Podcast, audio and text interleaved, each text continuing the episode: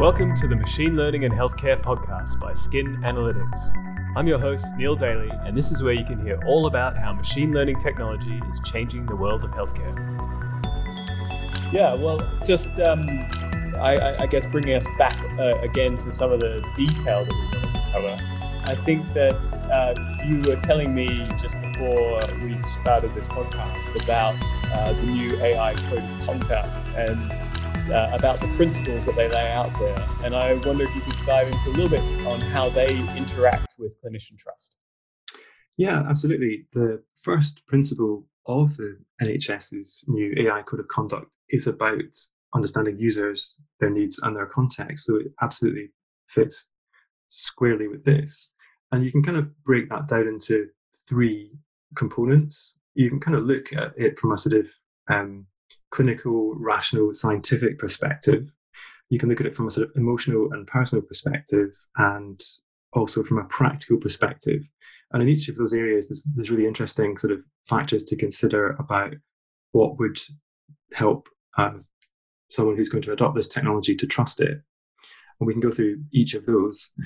So, in, in terms of clinical, rational, scientific, um, it's really important that users understand the technology what it does and, and how it can be used.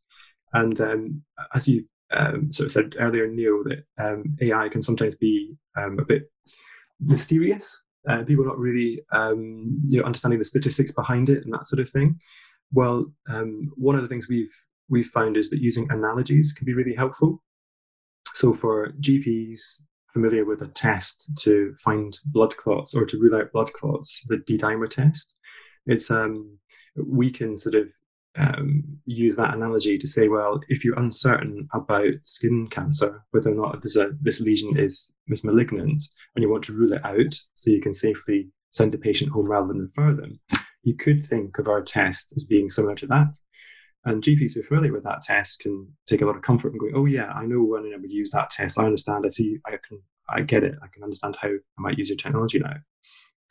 Another important thing around um, understanding the users is the sort of the fear of AI being this black box and that it's constantly changing its behavior and constantly learning from all, all the sort of inputs that it gets.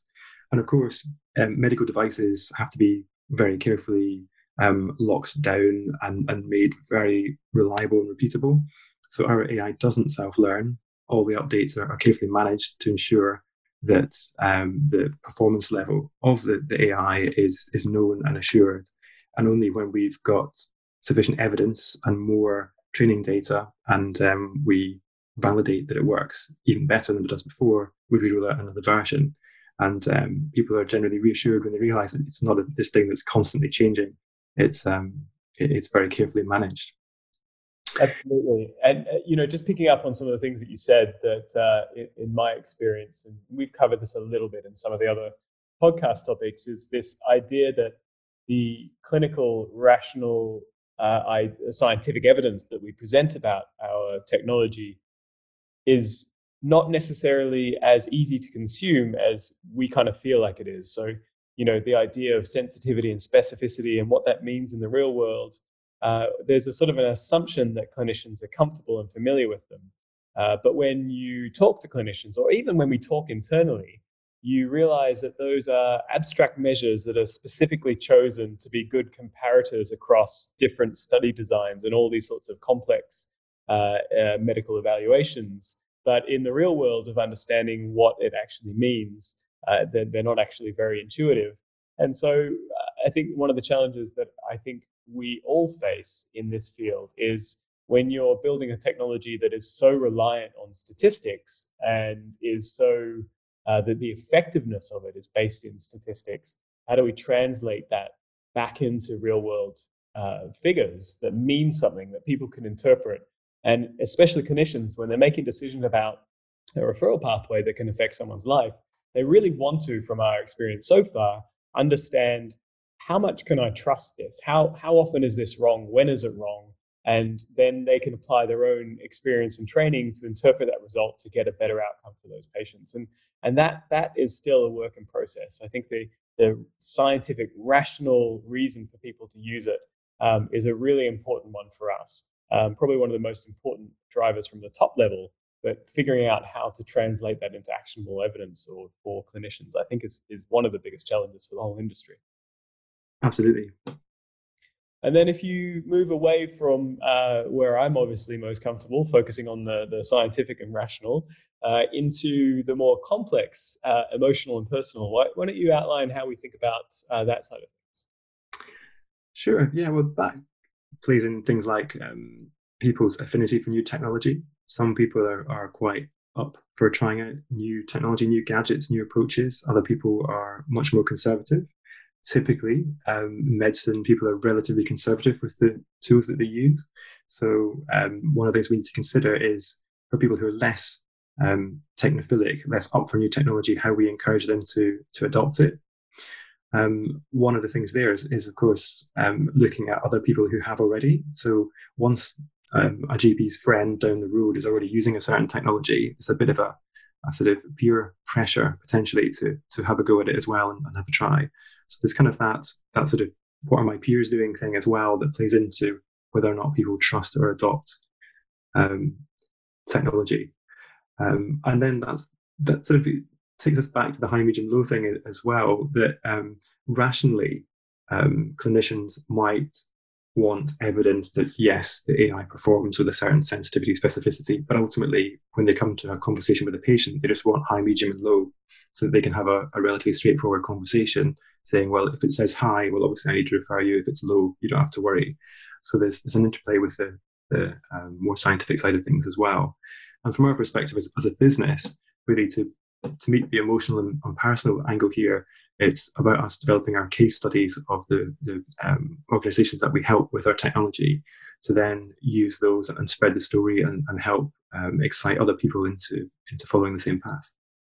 Yeah, it's, it's a real a challenge in, in healthcare that again I think we overlook in many times is how do we make uh, how do we make something so usable for clinicians that they they want to use it, and then how do we give them the the confidence to use it um, from a sort of that personal interaction with technology perspective because they're you know clinicians are like um, like the general population there's a huge difference in comfort with technologies. And we see that in our deployments in Norwich and in West Hampshire, where some people just pick up the technology and go, wow, this is really easy. And some people pick it up and they look at the phone and they turn it over backwards and then they try and attach the dermoscope by you know putting it into the charging slot on the phone and do sorts of things that people who are technically comfortable look at and just go why would you ever try that uh, and so those sorts of little insights, again, uh, are, sort of showing us that huge variation in, in uh, these drivers for people to adopt this technology and,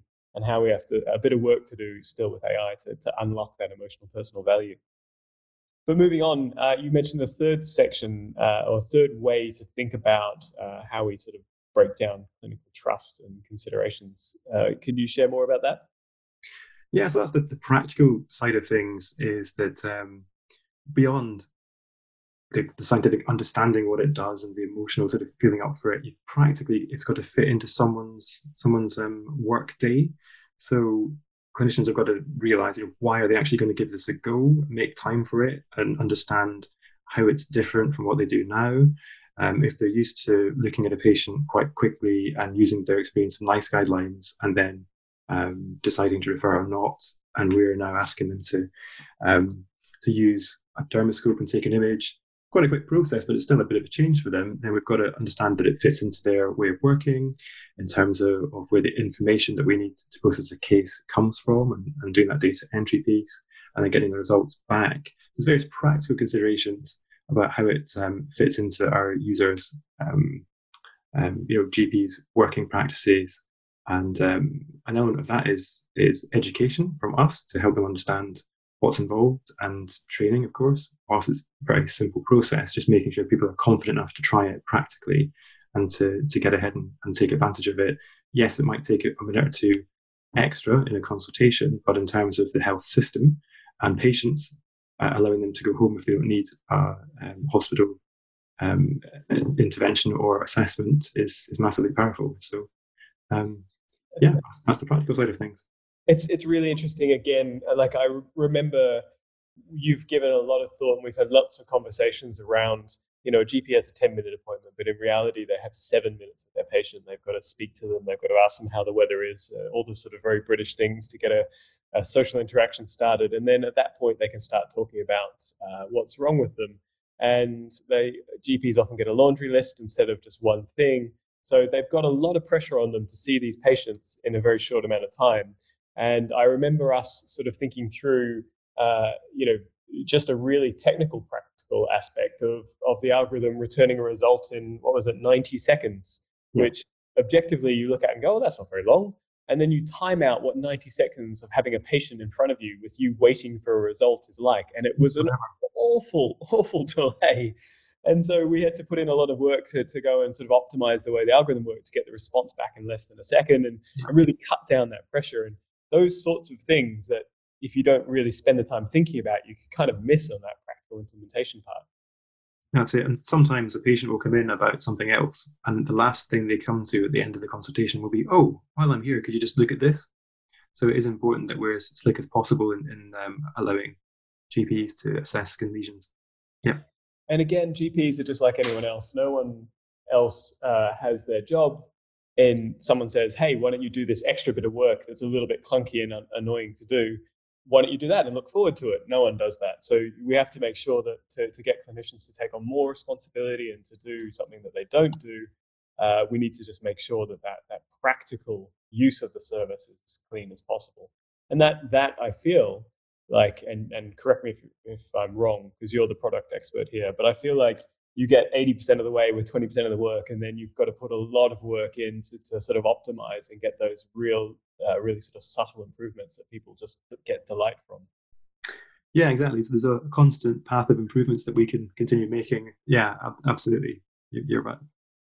So thanks finn. I really appreciated the time to run through that with you and, and share a little bit about how we're thinking about sort of clinician trust. I think the, the important uh, piece for us is that you know, clinician trust in artificial intelligence is brand new. Artificial intelligence is brand new, and we've got a lot of work to do to try and figure out how to make these tools uh, a valued member of the clinical team, as uh, Dr. James Samaru kept on telling me. Uh, and that, there's a lot of work left to do there. But we really have tried to prioritize and focus on it here at Skin Analytics. And I think at some point, as we go through this uh, process of, of taking the learnings out of the Imperial college work is we'll try and do more updated uh, podcasts and share some of the insights, but also write some white papers to, to share what we've learned along the way.